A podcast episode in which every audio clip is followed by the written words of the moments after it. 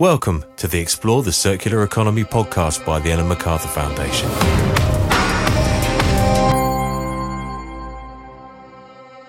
Welcome to the Explore the Circular Economy podcast, where we discuss how to move away from a linear take make waste economy to one that designs out waste and pollution, keeps products and materials in use, and regenerates natural systems. This episode is the fourth in a five part series focused on the fashion industry, where the Make Fashion Circular team at the Foundation explore how fashion can thrive and not just survive by designing a circular economy for clothes. In this episode, we'll be tackling the question what materials can make fashion circular? Our guest speakers are Circular Systems Ricardo Garay, Renewcell CEO Patrick Lundstrom, and Lenzing's Head of Product Management Caroline Liddell, who join us to explain the new ways in which materials and processes can tackle the current environmental issues surrounding clothes production. Hosts for this episode are Laura Franco Henao and Make Fashion Circular research analyst Matteo Magni, whose research focuses on the creation of products, specifically looking at their durability, material inputs, and recyclability. We join Laura as she introduces the session and the importance of materials for circularity.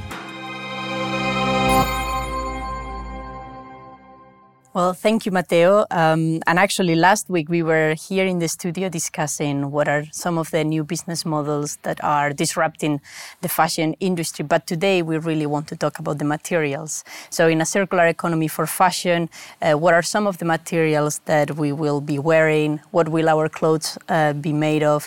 And these are some of the things we want to explore uh, here today. And to help us, we will have uh, three very special guests that we will introduce very soon. But Matteo, we wouldn't be here talking about this if we weren't trying to solve uh, a problem. Um, so before we talk to our speakers, I would like to, to ask you, what are the problems with the materials we use today in our clothes? Yeah, uh, we've been actually looking at that within the fashion team. Um, and uh, the problem with the fashion industry is that today it's based on a take, make, waste formula. So we take materials out of the earth, and usually we do that, for example, if we think about cotton with practices that are very harmful and are destroying the environment. We then make products out of them. Maybe these products are beautiful, but we see that uh, loads of substances are discharged into the environment while, while we do that. And uh, the products that we make are actually then not even used for a long time. Actually, 73% of them ends up either being burned or buried. This is the equivalent of one truck full of garments being actually wasted every single second. So that's the problem we're trying to solve today, Laura. And so, so what I'm hearing is, well, that we don't first make our clothes or, or our, our fashion products to, we don't make them in order so that they can last for a very long time. Um, we don't have the systems in place so that they can be used again and again and also um, the processes or the materials that we use might not be safe uh, for our environment. Um, so it's really great to have here with us today uh, three people who are working in material innovation companies and trying to address this. We have Ricardo Garay from Circular Systems, we have Patrick Lundstrom, the CEO of Renewcell, and we have Carol, Caroline Liddell, uh, the head of product management textiles at Lenzing. Uh, thank you so much uh, to all of you for joining us today. Um, Patrick, if it's okay, we would like to, to start with you. And uh, as we were uh, talking about what we wanted to discuss here today, you mentioned uh, how important this decade will be for the fashion industry, and you actually said it will be the decade of change. Um, could you could you tell us a bit more about what you mean by the decade of change? Well, the decade of change is, I mean, we, we in order to, uh, to get to a sustainable world, we need to ensure uh, that we are uh, changing our material streams and that uh, the whole society becomes sustainable, not only energy and, uh, and, and, and, so forth, but also uh, food, of course. but then, over, moreover, we also need to make sure that the products become circular. Um, I mean, we, we can have energy is we're getting somewhere there. We're, we're moving in the right direction. Food, we're starting to have better production of foods. But when it comes to production of, of, of um, products, we still don't have that circular uh, mindset. And with the circular mindset, in my view, it is that we actually use what we once have produced. So that you take waste and you put it back in and you make new uh, fibers and new textiles out of it. And with that, we have uh, not only that we, uh, the, the, the, number of people that we have on the planet today, uh, is, is, is going to, to that we need to, to use our clothes longer. We also need to uh, put them into uh, secondhand and use them again, but we also need to recycle them. But that is even more important because we're going to be approximately going from 3.7 billion people to 5.4 billion people in this decade. So we cannot just keep on pumping up oil or uh, taking out uh, cotton or, or other fibers out of the earth and then use it one time through the value chain and then burn it and discard it. So, uh, you know, from, from a more holistic point of view, uh, we need to go to circularity and especially in the fashion industry, I think. Yeah, I loved, uh, Patrick, the point you made about um, all these increasing population that actually needs to enjoy uh, fashion and satisfy their, their needs of actually wearing something. Um, and we, we believe that this can really be done by uh, moving towards this circular economy, um, which we um, envision in three ambitions. Um, clothing should be used more, should be made to be made again, and made from safe and recycled or renewable inputs. Um, so I'm very curious to know at Renewcell, what are you doing? What products are you making that contributes towards this vision? What we do is we, we take cotton rich clothes, uh, like cotton, for example. We take your old jeans, my old jeans, shirts, uh, etc. We take that into our process and we make a, a new dissolving pulp out of it. And that dissolving pulp is made out of 100% recycled clothes and then we're selling that to uh, the viscose uh, fiber producer or, or lyocell fiber producers, and then can make new clothes out of it. So we cre- create a closed loop, but we can take it back into our process and recycle it over and over again. So it is a closed loop system that we are uh, that we're building.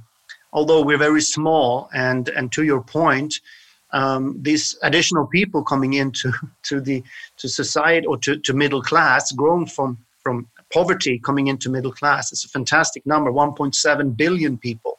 That's one India plus one United States. Uh, they also want to clothe themselves like you and me. And uh, we have an obligation, I think, to uh, also society that they should be able to have several pair of jeans and several pair of t-shirts the same way as we do. And um, sometimes we talk about expression and, and, how we talk about, you know, and, and how we communicate as mankind we need to communicate we, we, communicate with words uh, we communicate with body language but we also communicate with the way we dress. If you're a man if you're a woman if you're at the golf course on the sailboat uh, even what what uh, f- your favorite band is. We communicate a lot. So our vision is also that we need to con- if we're going to do this change in this decade, we also need to create systems and, and, and ways for people to be able to continue expressing themselves. Otherwise, we're going to have some die-hard 1% that is actually uh, adopting to a new type of communication style.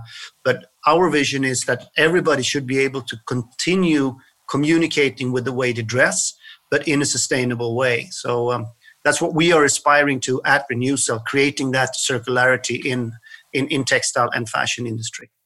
That's actually very aligned with the narrative we've been using across the whole fashion show, isn't it? Uh, fashion should thrive, not just survive. Now it's challenged by the COVID pandemic. We believe that it can still, despite all these challenges, thrive in the future by transitioning towards this model. Um, I uh, wanted to just show the audience uh, the fact that you uh, were very kind sending us um, a dress made out of your material that you just mentioned. Um, we've got this um, this circulose dress, uh, which is actually from from H&M. Uh, thanks, Patrick, for sending us uh, this over, so we can really show what it means to to recycle old materials into into new ones. Um, the label says this is made out of old jeans. Um, is it truly like that? And um, where do you actually get these jeans from, Patrick? We buy them from uh, from sorters. Uh, so companies like Bank and Vogue, for example, uh, you know, so we buy them in bales, and uh, and uh, we take them into our process and we shred them, and then we make kind of a fluff out of it, and then we separate the fibers and and, and bleach the fibers. Uh, so it's a it is an industry already to to buy garments and, and, and clothes out there. It's, it, it's existing already. However, I think it could be become a, a lot more effective, and uh, that we should uh, collect garments in a higher extent than we do today. And EU is already moving in that direction, but it's not going to take force until 2025. But uh, we buy it actually, and we take it into our process uh, to recycle it. And uh, Patrick, you mentioned that you are uh, quite small, uh, but uh, you've uh, you've told us a, a, lot about your plans for the future. Could you share these with the audience um, a little bit? Like, what are your plans to scale in the in the next five years? Sure. Um, so uh, during let's say 2019, we were working a lot with on our strategy and uh, we ended up what we call own force strategy. And uh, for 2020, we've been working on the engineering. And right now, we are uh, raising the money to build our next plant. So the next plant will be built in 2021 and starting up 2022. It will be a 60,000 uh, ton uh, plant. Uh, and it will be operational from 2022 onwards. And we already have offtake agreements on, let's say, two thirds of that capacity. Um, and of course, that is uh, the short term goal. Uh, the midterm goal is to, by 2026, we will have 250,000 metric tons installed, and by 2030, more than 360,000 metric tons installed. So, although we, but the funny thing is that although we are expanding fast and trying to, to, to in, invest as much as we can into this, uh, the industry will grow with those 1.7 extra, billion extra people coming into the industry with 50 million tons. Just in this decade, we're going to go from 110 million tons of fiber to 160 million tons by 2030. Uh, that's, that's 50 million tons more. And we are just going to build 360 uh, uh, 360,000 tons. So it's a very, very small number on that growth. And then, of course, you have the underlying volume as well. So we need more companies like ourselves to be able to make a, a, an impact in into the fashion industry. Absolutely. Uh, picking up on that, that we need more companies. Uh, I guess this collaboration doesn't really, this project doesn't really involve just you, but rather uh, it's a collaboration. So I was wondering who else is in this collaboration. Uh, if you can share that, perhaps. Sure. Um, you know, in, in, collaboration with brands, I can only announce the ones that we have launched with. So we have also launched with Levi's. Um, and uh, in the in the uh, uh, Levi's sub brand, well threaded. it's Levi's themselves. They claim that this is the, their most sustainable jeans ever. And we have also we're launching or we have announced that uh, bestseller is coming out with a collection uh, this spring uh, and we have approximately another 100 brands knocking on the door. Um, we're too small to take care of everyone, but we're trying to um, support as many brands as possible. So there's a huge interest, and that's of course why we why we're investing so heavily into this next plant. Thank you, Patrick. Um, I would like now to move a little bit to talk to uh, Ricardo. Um, you, Ricardo, you say in your bio that your work involves bridging the gap between textiles or fibers and agricultural systems. What does this mean? Hmm.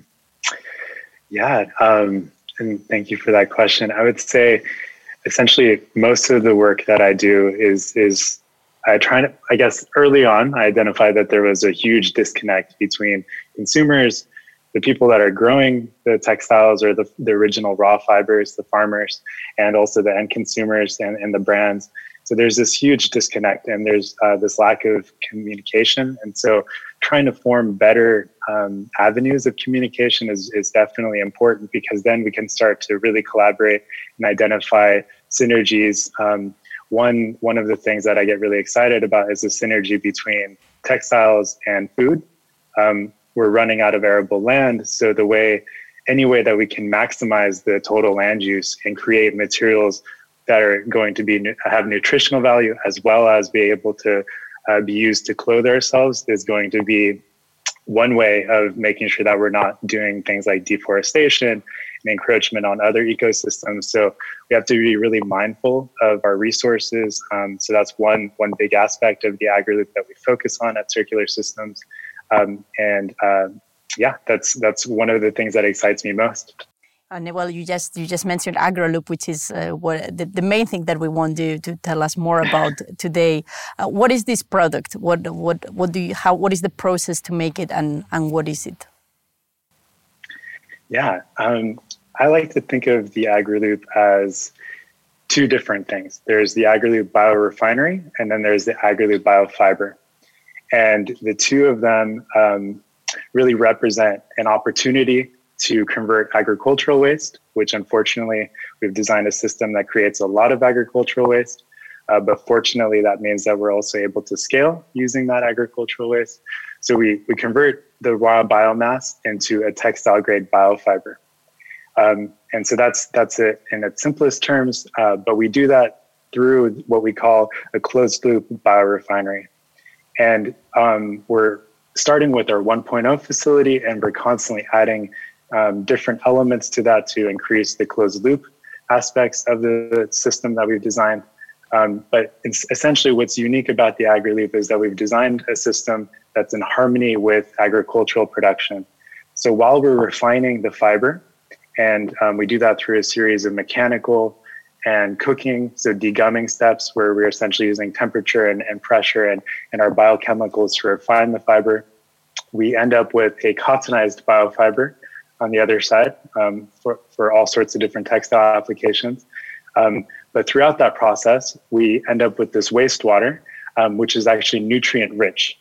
So we're able to extract those nutrients from the wastewater, and the co-product of our system is actually what we call a soil amendment or fertilizer, which we can then reapply to our soils.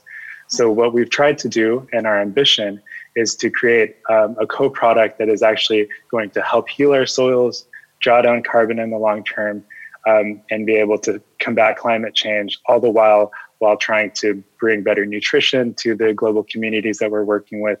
Um, and so it's no no easy, uh, no small feat. Uh, so fortunately, we've identified a lot of partners um, to support us in that, and we're taking it step by step. There's a long road ahead, um, but we're really proud of uh, the things that we've been able to accomplish thus far. So, so Ricardo, basically, um, what I am understanding about Agraloop is that you are mm-hmm. taking low-value agricultural waste that would otherwise probably be burned or, or you know, end up with no use, and you're turning that into into a fiber. And not only that, you are also creating co-products or using the byproducts uh, in, that are created during this process uh, to also like support uh, food production. Um, is that or, is that correct? That is correct. Yeah. So typically, once the food crop um, is harvested, so we, we work uh, mainly with things like oilseed hemp, oilseed flax, or where we're starting. That's kind of our ground base. Um, we've also done a lot of trials with things like banana fiber, pineapple fiber, um, sugar cane, uh, cotton stalks, um, all sorts of different wheat straws and rice straws as well. There's a lot of opportunity um, globally, both in the tropics and in temperate climates. Um, and what we've noticed is that, unfortunately, because there aren't markets defined, um, it's simply easier for the farmers to either uh, set their fields ablaze, so they just set it on fire, and you can imagine all that uh, climate liability, but also human health liability. Um, and in the tropical regions, um, uh, because these materials are so moisture rich, when they're thrown into a big pile, it goes anaerobic, so it starts producing all of this methane. Um, so you can imagine the climate um, impact from that.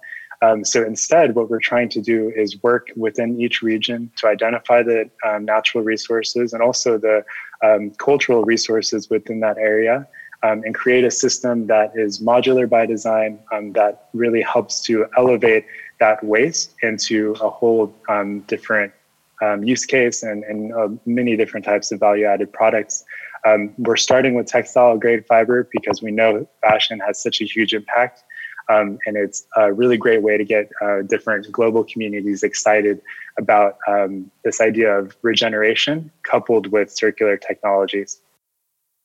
Thank you, thank you, Ricardo. And I think one one of the of the main things from from our conversation before this session uh, that that kind of like uh, stayed with me was the idea of carbon insetting.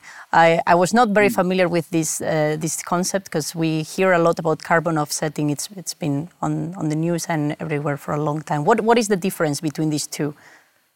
Mm. Yeah, I, I would say I've, I, I'm no expert, but what what we try to do within our supply chains is um, where carbon offsetting, you would identify how much carbon you're producing within your business practices, and you try to purchase uh, carbon credits that um, essentially invest in different regional projects like planting trees and, and so on uh, to offset your negative impacts. Whereas carbon insetting is trying to create supply chains that actually, um, by virtue of you doing working in those supply chains, you're you're actively offsetting your carbon impacts. So uh, one way to do that is through investing in resilient supply chains that focus on regenerative agriculture. Um, that can be a whole number of different things in, in the food industry. We can look at regenerative grazing. Um, within cooperation between food and, and textile production, it can be things like agroforestry, um, agroecology concepts. So, um, looking at growing coffee um, and rubber and cacao all within the same kind of um, diverse, biodiverse um, system. And so, by looking at um, agricultural opportunities around the globe and investing into those supply chains, we're actually going to be able to draw down carbon longer. We're going to rebuild our soils. We're going to see this harmony between better, more nutritious food and also better fibers. So we're going to eliminate waste um, and we're going to be able to make our, our supply chains more resilient in a time where climate is changing. Um, so that's what we're attempting to do um, by working regionally and by working in this distributed way. Um, we really envision a world where um, our Agraloop facilities um, are, we call them mini mills, and, and they're really supposed to only um, service within a 150 kilometer radius. Um, so really utilizing those materials. Um, and so by doing that, we're going to be reducing our carbon um, impacts from, from a logistical standpoint, but we're also going to be able to redistribute the nutrients from our system back into the soils. So we're trying to embed those positive impacts directly into the supply chains that we're working in. This is this is great to hear, Ricardo, um, especially given the pressure we're putting on natural resources, how much you can get uh, food, fiber out of the same product at the same time by uh, storing carbon in the soil. Um, that's what the circular economy is about. Um, I've got actually a question to ask you from, uh, from the audience. Michelle is asking, how can we uh, scale this up? Um, right now, there is no uh, product yet on the market with um, made with Agraloop, right? I was wondering what, what your plans are for the future. Yeah, um, we don't have any products currently on the market, but they're about to be um, released in, in 2021, which we're so excited about. Fortunately, we have a lot of really strong brand partners that understand uh, that regenerative impacts take some time, um, and it's going to take a lot of partners to get there.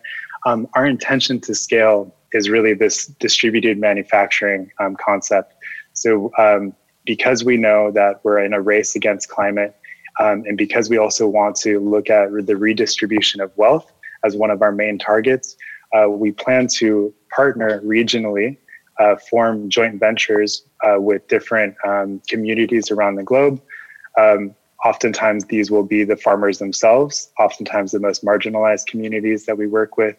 Um, so, we want them to be able to retain that ownership and be able to make uh, decisions on how the Agraloop is going to function in that area. Um, so what we what we intend to do is to license the technology globally. Uh, we're designing it modular from the outset so that we can uh, process a wide variety of different types of agricultural waste um, many of the ones I mentioned before, and, and there's opportunities with others, as well as uh, once we start looking at packaging and energy and uh, animal feed as well, um, we really intend to valorize the full plant material um, the same way that uh, nature um, does as well. So it's a form of biomimicry in that sense. Um, and so that's our intention for scaling is to make sure that we're redistributing wealth we're using the regional resources wisely, and we're creating the products for those communities that make sense in that given context in that in that time period. So um, it's uh, it's a bit of an ambitious plan, but but that's why we need uh, really strong partnerships. Of course, we need ambition and partnerships to scale this up. Um, thanks, Ricardo. Um, we just explored with uh, you and Patrick how um, with recycled and renewable uh, and renewable materials that can even turn regenerative, um, we can we can actually take materials in a way that does not uh, impact on the earth. Uh, but then we also need to make sure in a circular economy that such materials are processed in a way that is safe. Uh, well, uh, we've got Carol, Caroline from Lenzing as well, um, whose company has been doing this for quite a long time already. So, um, Caroline, uh, hi. Um, can I ask you what um, what is your um, company uh, contributing to um, when we speak about safe materials and safe production? Um, thank you very much for the question. So I would say when we talk about safe materials and safe production, um, you really need to look at how are you processing um, the materials and uh, what kind of chemicals you use. So for us at Lenzing, for um, quite a long time, we already produce a fiber um, which is called Tencel lyocell. And uh, the real uh, environmental benefits of uh, using the lyocell technology is that you can use the chemicals and the solvents to produce the fiber in a closed loop system. So the chemicals for um, dissolving the wood pulp, they are reused and we've got the re, um, uh, rate of 99.7.8% of um, reuse of our um, solvent. So this really makes it a closed loop system, which is part of our circular economy. And it also helps to decrease effects of hazardous chemicals as well as of emissions to the air, but also to water. Thanks uh, for this, Carolina. Um, just because uh, you say that lyocell um, could be the future, could potentially replace conventional cotton in terms of applications, um, I was just willing to make a bit clearer what lyocell is and how that is obtained, because that perhaps is sometimes not super clear. You've used the metaphor of the sugar in the tea. could you please use, um, maybe that's helpful to explain it better. Yes, so um, basically, lyocell is a so called wood based fiber, a cellulosic fiber. Um, what we do is we use um, pulp, so wood pulp, um, and we dissolve it in a chemical and then we spin a fiber out of it. And uh, you can uh, think of it as uh, not a chemical process, but rather a physical process. And the analogy is a little bit like um, think about when you dissolve. So you put sugar into your hot tea um, and then it's dissolved. So um, it uh, tastes sweet.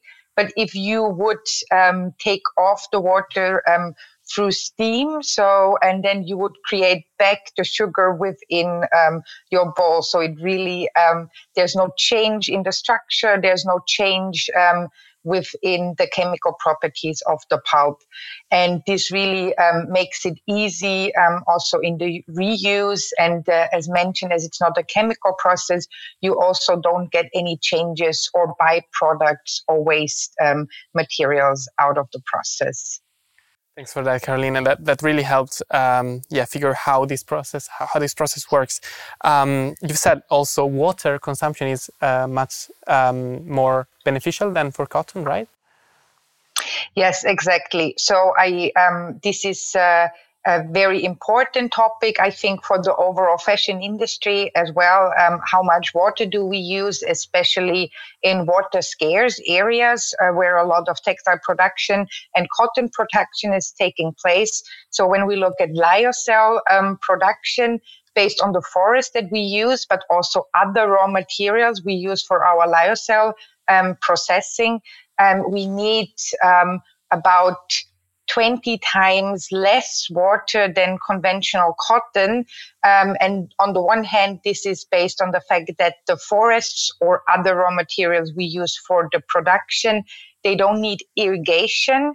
But also within our process, um, we reuse the water um, and this really means that we save uh, a lot of resources for our planet.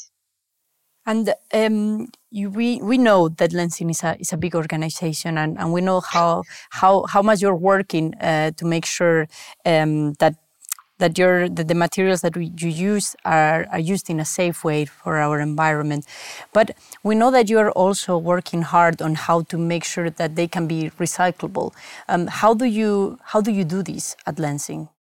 Um, yes. So on the one hand, we at Lenzing, we also look uh, as the Ellen MacArthur Foundation at two ways of um, the circular economy. On the one hand, the biological circle, and on the other hand, the technological circle. When we look at our fibers themselves, so they come from um, botanic origin, from a renewable raw material, and they can also go back to nature. So they're biodegradable and also compostable, which is uh, really for the natural cycle. But we don't believe uh, that's uh, where we can stop. Um, I think it's also what uh, Patrick uh, said before. We really need to make sure that everything we produce can then also be reused or recycled. So on the one hand, we also have a product with recycled content um, in our program as Lyocell. So it's called the uh, TensorWave Refibra technology. There we use um, recycled cotton as part of the raw material to create a lyocell fiber. Um, but in addition to that, um, Lenzing is also very strong on the research and development side. Um, so our colleagues in the R&D department they work on these recycling concepts on the one hand for cotton and cotton rich um, materials and uh, textiles that can go back into our production. But on the other hand, they also work on seeing how our own materials, our own lyocell fibers can be used um, to make um, lyocell fibers again. So to really close the loop on our own processes and our own products. Uh, so we we look there more on the patent side as well as uh, research and development and cooperate also um, with uh, different uh, partners in the value chain to create products and projects um, within this recyclability. And Caroline, we have a we have a question to the from the audience that is it's it's uh, and and Patrick as well if, if if if you want to jump in as well to add something to this and it's around uh, around customers and the users of our of our clothes. Um, and I think there are two things I, I would like to to ask you. One is well, how do we ensure that our customers or users uh, know that the materials that are used in the clothes they buy or rent um, come from from these kind of uh, processes that we have discussed in this session. And the second question from Katya on YouTube is like, how, how can we, and it's very related, how do we educate them um, so that they know? So I think it's in general a, a, question around how can our consumers, our, our customers and users be aware of, of all these efforts that are put into these processes. I believe at Lenzing, what we've done, especially within the last years, is that we focused very strongly on how can we um, uh, communicate also to consumers. Um, we have branding programs where you can find our Tencel branding um, on the garments, on the products, um, and that lead you also to our website for more information. Um, and uh, with uh, this branding, um, the consumers can be sure that our fibers are included um, within the textiles, and uh, this really gives more security. And in addition, we talk also um, a lot about um, our processes and uh, our products already on social media um, to educate consumers. And we are also very proud to work with uh, brands and retailers, uh, what we call like co-branding. So there, we not only uh, put our logo um, on their products, but we really um, train and educate their staff so that even in the shops, uh, people and uh, on the uh, on the floor. They know about the processes, they know about the benefits of the fibers, and can really talk and educate then the consumers again. I think that's only part of it. So, um, but I think it's very important to start these conversations with consumers as well as with these um, branding possibilities um, to give them the opportunity to really see what's in their product. Hmm. Well, um, I, I, think I think we have a very good opportunity here to, to to talk to consumers and so forth. Because if you look at it, um, we want to eat sustainably, right? We want to travel sustainably. We want to have uh, sustainable buildings and and all sorts. Um, and of course, we also want to clothe ourselves sustainably. Uh, if you look at Generation X, Generation Z, and so forth, uh, they are not they are not even they're not asking for it. They are demanding that we have uh, circular materials, that we have circular ways of doing things, and um, uh, so I think the branding here is is is as Caroline is talking about. It's important, and that we need to support that.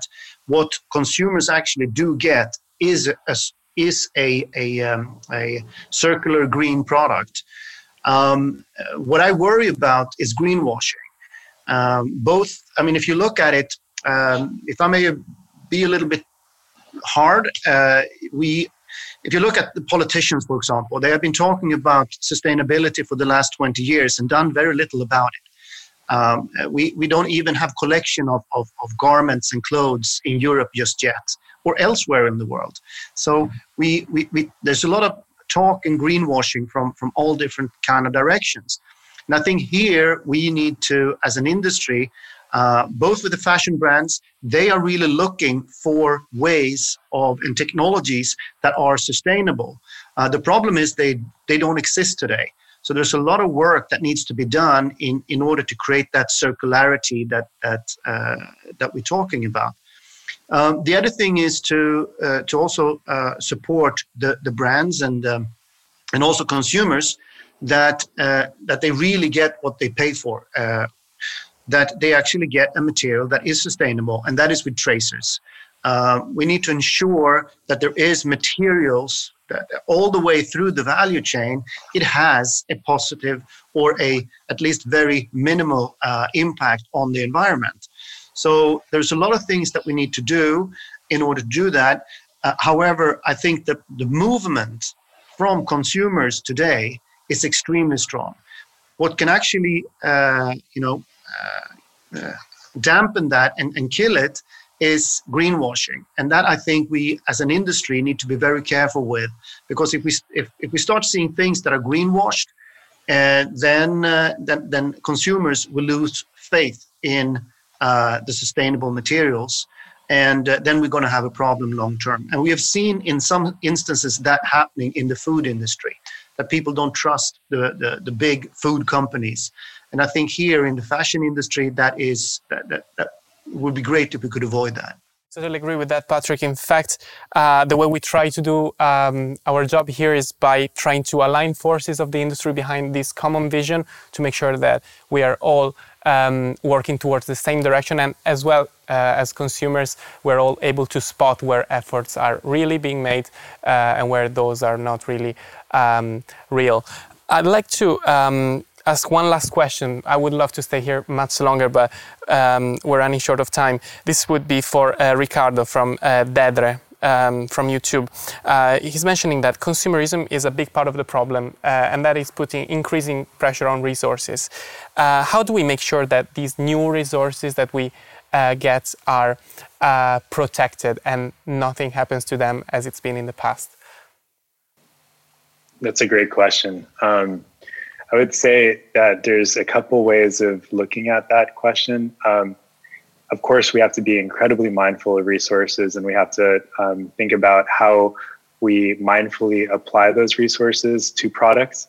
So, aligning um, a product to a certain uh, garment or to a certain product category and ensuring the longevity of that um, so that um, consumers can really fall in love with that garment and extend the use case. That's one important way.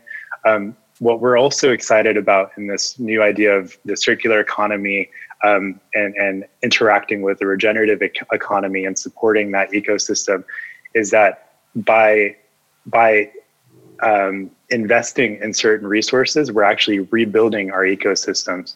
So we're we're trying to get past this idea of, of um, finite resources and start thinking about how we can have restorative um, global economies that actually rebuild our ecosystems. So I get really excited about those opportunities because if we can actually create products that are biodegradable and actually can become soil again and um, and can actually look at these uh, soil fertility cycles and, and and ensure that we're creating products that um, that exist in harmony with that, I think that that's one way that we can protect our finite resources and, and start thinking about abundance.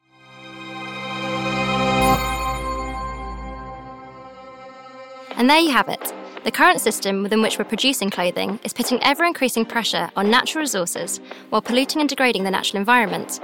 Our three guest speakers have helped us explore new ways in which materials and processes can tackle these issues, including turning old clothes into new, making the most out of agriculture, and keeping all chemical substances in a closed loop. Thanks for joining us for this session. We have just one more episode left in our fashion series, so tune in for Designing a Circular Economy for Fashion next. Make sure you subscribe to the Foundation's channels and rate, comment, and share this podcast with others. Thanks for listening to the Ellen MacArthur Foundation's Explore the Circular Economy podcast. Don't forget to share, rate, and subscribe.